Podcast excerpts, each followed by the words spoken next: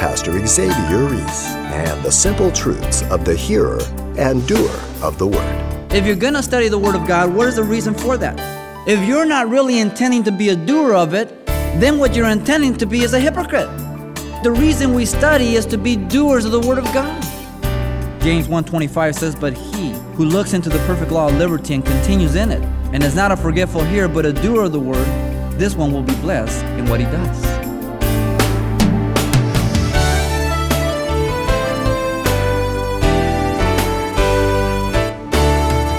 Welcome to Simple Truths, the daily half hour study of God's Word with Xavier Reese, Senior Pastor of Calvary Chapel of Pasadena, California. Prayer, study, servanthood. You could say these are terms that describe the follower of God. But Pastor Xavier says it should come as no surprise that these are simple truths that also answer the oft asked question what do I have to do to be used of God? And with the monumental task of rebuilding the temple following the return from Babylonian captivity, the scribe Ezra aptly illustrates these are the attributes needed not only to begin a new work of God, but are just as critical for seeing it through to completion to God's glory. Let's listen. Who are the men that God uses? We looked at the first part of Ezra, the first six chapters, and we picked from there certain selected scriptures to show that God still is speaking to men today. But the reality of it is that men are not listening or responding to God's calling. In the latter half, we want to focus upon the men that God uses. Men are always asking me, women are always asking me, I want to be used of God. What do I have to do? And though this list is not exhaustive, we do observe through these chapters some very key issues if we're going to be used of God. Remember now that between chapter 6 and 7 there are there is a 60 year gap. Many times we don't understand as we read the scriptures and uh, we don't make the comparisons and uh, we lose a lot without that knowledge. It's been 80 years since the first return of Zerubbabel to repatriate the nation with the number of 50,000 Jews from the captivity. Zerubbabel returned around 536 37. It is now 457. And so 80 years is a long time. And sometimes we lose sight of that also as we read the scriptures and we read something and then we see all of a sudden, well, how could they do this? There's been a whole two generations, four generations have gone by. And all of a sudden, the men and the women that had been used to repatriate the nation through Zerubbabel, the political leader, have fallen into sin and compromise. It is most interesting to me that when God begins a new work, that unless men and women who have been used to begin that work stay faithful to Jesus Christ, they will fall into complacency, lethargy, comfort, and they will begin to compromise with sin, and they lose their salt. And all of a sudden, there's no vision, there's no desire to see people come to Christ. There's no desire to be part of the body. But they still go through the formalities. They come to church, they sit down, they listen to the word. They're the ones that are saying amen the loudest. They're the ones that are going, uh huh, uh huh, telling preacher. But they're compromising. And so we need to be open to the work of the Spirit in our lives, lest we become religious hypocrites and really deceiving no one but ourselves. Certainly, we cannot deceive God. Certainly, we can't fool everybody. And so, we need to open our hearts to see what God has to say about the men and the women that God uses. The first thing I note in these last four chapters is that God uses men and women of the Word.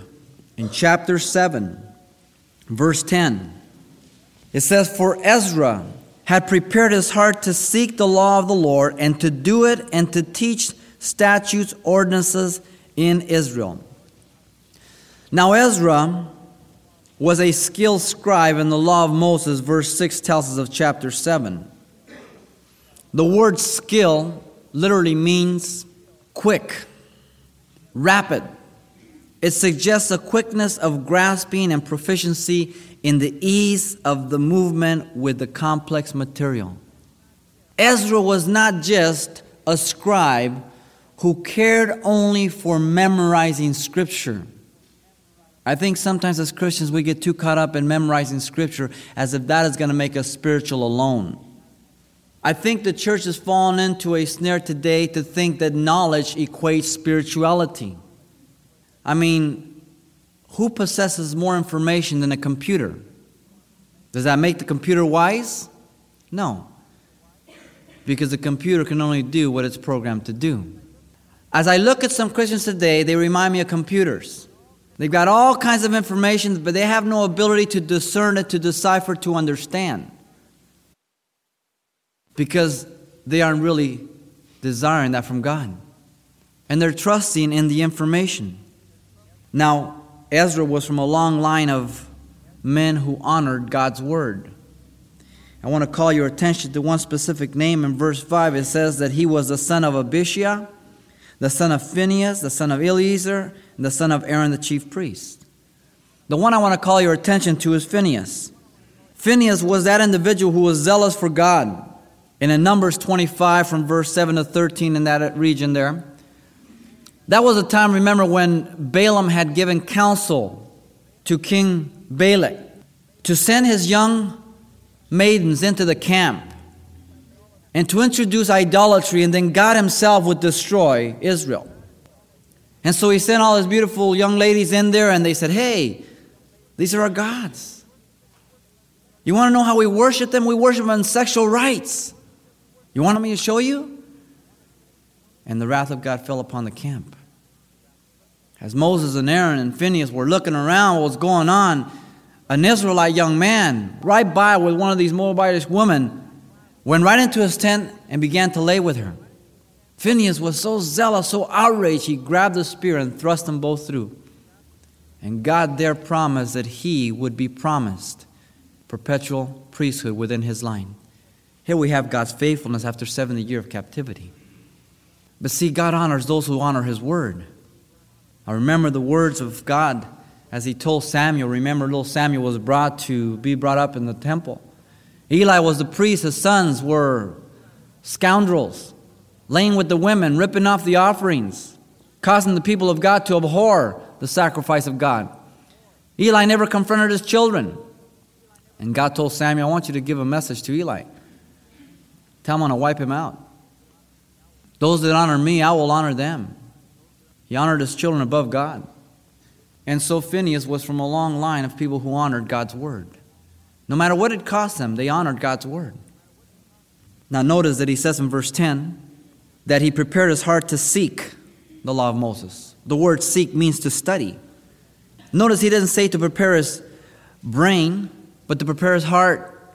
We must be real careful as the people of God that we don't get caught up with intellectualism. On the other extreme, we have to be careful that we don't get up with emotionalism. God has nothing against our emotions. But make sure that you're not living your Christian experience through emotionalism and you're depending on Holy Ghost bumps and, and feelings and, and, and feeling good all the time or whatever it is. Make sure you stand on the Word of God. Psalm 119, verse 9 through 11 says, Wherewithal will a young man cleanse his ways? Listen, he said, In my heart have I hid thy word that I might not sin against you. You want a good solution for sin? Put God's word in your heart. Don't make provisions for your flesh to fulfill the lust thereof. The Bible says, abstain from all appearance of evil. Don't make provision for the flesh. What kind of videos you watching? Do you rationalize and compromise? Say, well, you know, I mean, it's, I mean, that's part of life. I mean, so they're having sex in front of me in TV. Who cares? Something's wrong then. If the word doesn't bother you and sin doesn't bother you, you're in bad shape. Paul commands Timothy in 2 Timothy chapter 3 and there's all throughout the scriptures, and especially in the pastoral epistles. But let me read you something in 2 Timothy chapter 3, as Paul admonishes his young pastor. 2 Timothy 3.14, he says, But as for you, in contrast to those who are not godly. And let me tell you something, if you're godly, listen, you will suffer persecution.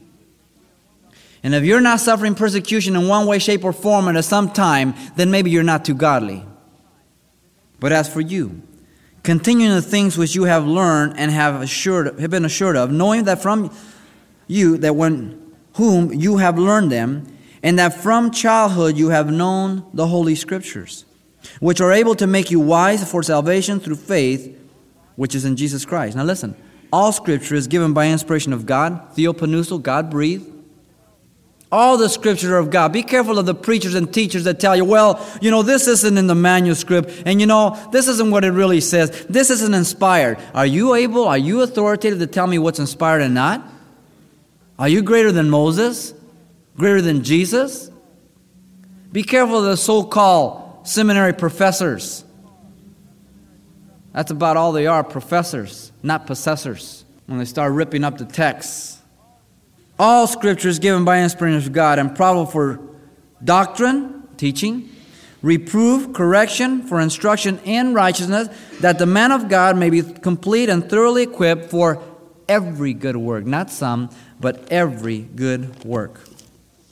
So, first of all, God uses men and women who are men and women of the Word. But it isn't intellectual. It's what? They study. It's okay for you to come and sit under a preacher or a teacher, and that's good. That's part of it. But if you never get into the Word of God yourself, if you don't open Ephesians, and if you don't read it through one, two, three, four, five, six, seven, eight, nine, ten times, you divide it up. You look at the key words. How many times does this word appear? Why is he saying it? What's the central theme? Who is he writing to? Why is he writing? You make those questions. Then you study the text for yourself. That's the completion of full study. Pastor and your own. If you just depend on the pastor, you're a candidate for deception because you're not thinking it through. You're not making it your own, following man instead of following Jesus Christ. But not only study the Word, no, he says to do it. If you're going to study the Word of God, what is the reason for that? If you're not really intending to be a doer of it, then what you're intending to be is a hypocrite. Now, I'm not talking about perfection. I'm not perfect. Just ask my wife. She's sitting right over there. If not, just follow me around for an hour after the study. But the reason we study is to be doers of the Word of God. We want to bring glory to Jesus Christ. Now, it hasn't been that long. We just finished studying James. I hope you haven't forgotten. James kind of put us back in our place, didn't he? Godly men usually do. In James 1:25 says, "But he who looks into the perfect law of liberty and continues in it, and is not a forgetful hearer, but a doer of the word, this one will be blessed in what he does. And so I can't be just a hearer, but I must be a doer. Jesus called the Pharisees hypocrites, actors. Why? They knew the law, but they studied it to make a show of themselves to men. They wanted to be seen. They would be very meticulous about everything, but they weren't doers in their heart. Jesus says, You guys strain at a gnat and you swallow a camel. You guys are worshiping men's traditions instead of being obedient to the Word of God. And so we not only need to study, but we need to be doers of the Word of God. Some of you are involved in things that you have no business being involved in, you know it. And God has dealt with you and is dealing with you, but you're still hardening your heart. You need to resolve it. You need to deal with it. But notice that He not only was going to be a doer of it, but he was going to teach it. Let me give you a very simple, very simple principle. You want to learn something? Teach it to somebody. teach it. And what makes that teaching powerful is that they see your life. If you aren't being a doer, then what you teach gets canceled out. How often we have heard, well, I don't, you know, that's a Christian. I don't want to be like him. Jesus says, You will be witnesses unto me in Jerusalem, Judea, Samaria, and the uttermost parts of the world. Whether you want it or not, you are a witness. Either you're a good witness or you're a bad witness, but you're a witness. Being a witness isn't what you do, you are a witness. And so he says, to teach the law. Listen what Acts 1 says. And Jesus began both to do and to teach. He was the pattern. You go through the book of Acts and you see it. Do and teach. Do and teach. But doing and teaching is preceded by study. God uses men and women of the Word. Let me give you a couple of scriptures again. Just jot these down. In 1 Timothy chapter 1, verse 3, Paul says, As I urge you, when I went into Macedonia, remain in Ephesus, that you may change, that you may charge some that they teach no other doctrine. Now listen to me. Too many people get all ruffled when we start teaching doctrine. And they say, Well, you're too narrow minded. I mean, come on. I cannot waver left or right. Whatever the word says is doctrine, that's what we teach. It's like you ask me, well, how do you get to LAX? I say, oh, it don't matter, just get on the freeway. You would say, come on, get serious. Well, let's get serious. Charge that nobody teach any other doctrine. What doctrine? That which is in the New Testament, the Old Testament. It's not a matter of being self righteous. It's not a matter of, of not liking other people or whatever. It's a matter of being honorable to God not to man. Be careful of the spirit within the church today of saying, oh, let's just love one another. Let's have unity. Whenever you're seeking unity and peace and love at the sacrifice of doctrine, that's not the spirit of Jesus Christ. So be careful of that. In chapter 3, verse 2, again he says, A bishop then must be blameless, husband of one wife, temperate, sober minded, good behavior, hospitable, listen, able to teach. Qualification of, a, of an elder, a deacon. You have to be able to teach. In chapter 4, verse 11, he says, These things command and teach. And he enumerates all those, and he preceded some also. Teach, teach, teach. And in chapter 6, verse 2 through 3, and those who have believing masters, let them not despise them because they are brethren, but rather serve them, because those who are benefited are believers and beloved. Listen, Teach and exhort these things. If anyone teach otherwise and does not consent to the wholesome words, even to the words of our Lord Jesus Christ, and to the doctrine which is according to godliness, he is proud, knowing nothing, but is obsessed and disputes and arguments over words from which come envy, strife, reveling, evil, conspicuous, suspicions. Now, you've experienced, along with me, people that just want to argue. You've got those that say, hey, if you don't speak in tongues, you're not filled with the Holy Spirit. Don't argue with them. Just send them down to the churches that believe that. That's all. Tell them, hey, you know what? There's a group of people believe just like you're here. I think you feel real at home there. That's all. People, you get the dunkers, they say, hey, well, I believe you have to be water baptized to be saved. Share the scriptures. If they can't accept it, then send them down to the other church on the other side that believes like that. That's all. Don't argue with people. Fleshly, carnal, self righteous, religious people are arguing all the time. We are commanded to teach the word. And if people respond, great. And if not, we dust, shake the dust off our feet and we continue to pray for them. We're not any better. We're saved by grace.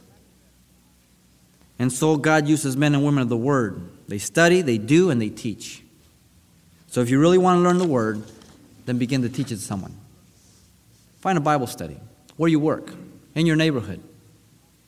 Some of you have been taught so much, you're going to have a spiritual heart attack because you're not getting any exercise.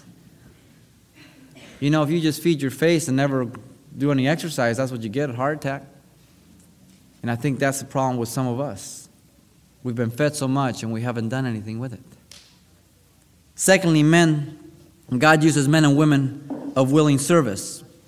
In chapter 8, verse 15 through 17, chapter 8 gives us the listing of those who came back with Ezra, which was only about 1,500. Again, a small remnant in comparison to those who went into captivity. Here, Ezra says that he gathered them at the river, and they were there for three days. He looked upon the people, and he found that there was no sons of Levites there. And so he sent Eleazar and some of the other leaders that had understanding. He gave them commandments to seek them out, those who would be servants of the house of God. And um, in verse 20, he gives us the Nethinims, who were also of the uh, service for the Levites uh, in the days of Solomon. And so God uses men and women of willing service. Those who recognize their gifts, those who desire to serve God because of their gratitude towards God, and that should be the attitude of every person who ever comes to Christ. Because we are all indebted to Christ. But we don't serve Him because we have to. We serve Him because it's a privilege and He has called us to serve Him. that's why Ephesians 4.12 says that God has given pastors, teachers, evangelists, on and so forth for the perfecting of the saints for the work of ministry. And so we have to understand the priesthood of believers. In 1 Peter chapter 2, we are all called to do the work of ministry. And so God uses men and women of willing service. Now, in verse 17, it says that they should bring us servants for the house of God.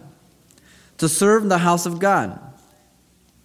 Jesus said, I am among you as one who serves. What a tremendous blow to us, huh?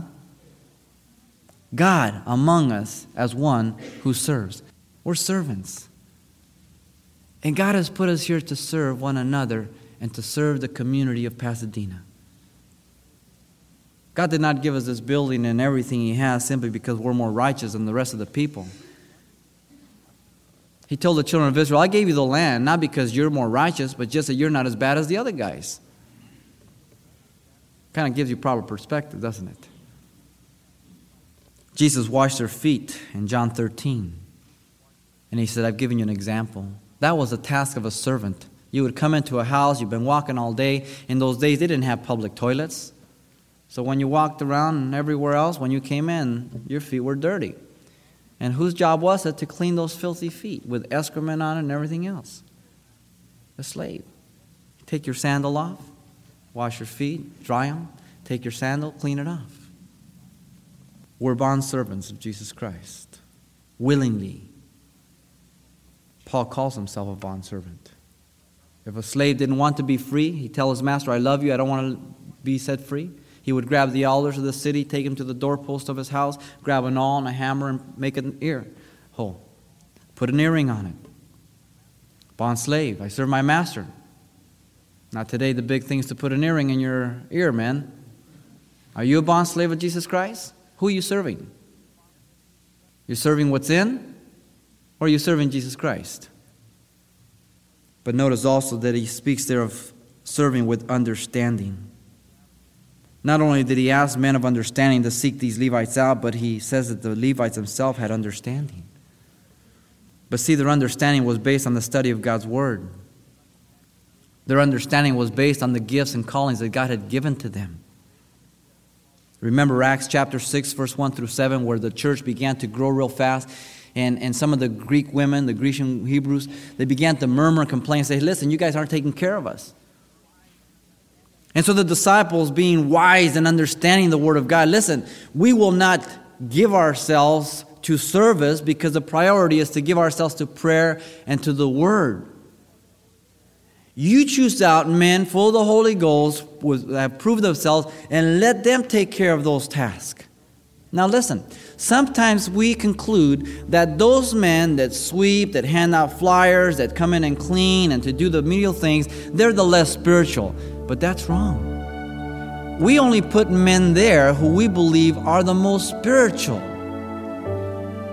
because it takes faithfulness and understanding of the Word of God. So it isn't putting them down, it's giving them an awesome responsibility and a great privilege. Where's our heart? What is it that we want of God? I mean, I believe God is doing some tremendous things. And I hope you open your heart to Him because He desires to use you. And so God uses men and women who are willing service.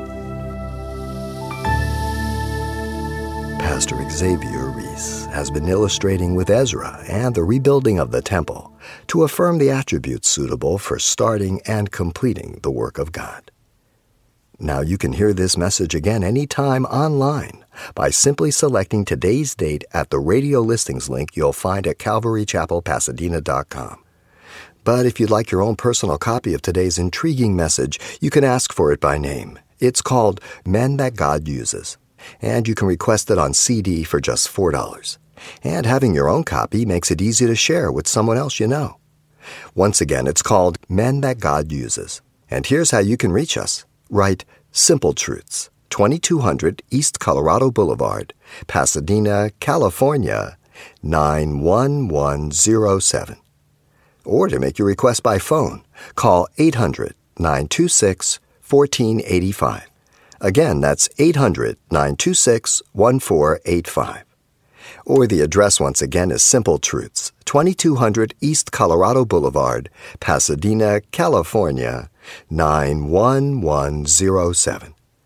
And it's important that you let us know the call letters of this station when you contact us. And then join us for more Simple Truths right here next time with Pastor Xavier Reese.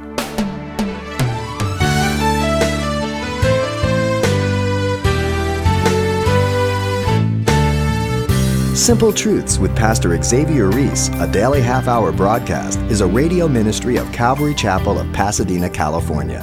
www.calvarychapelpasadena.com.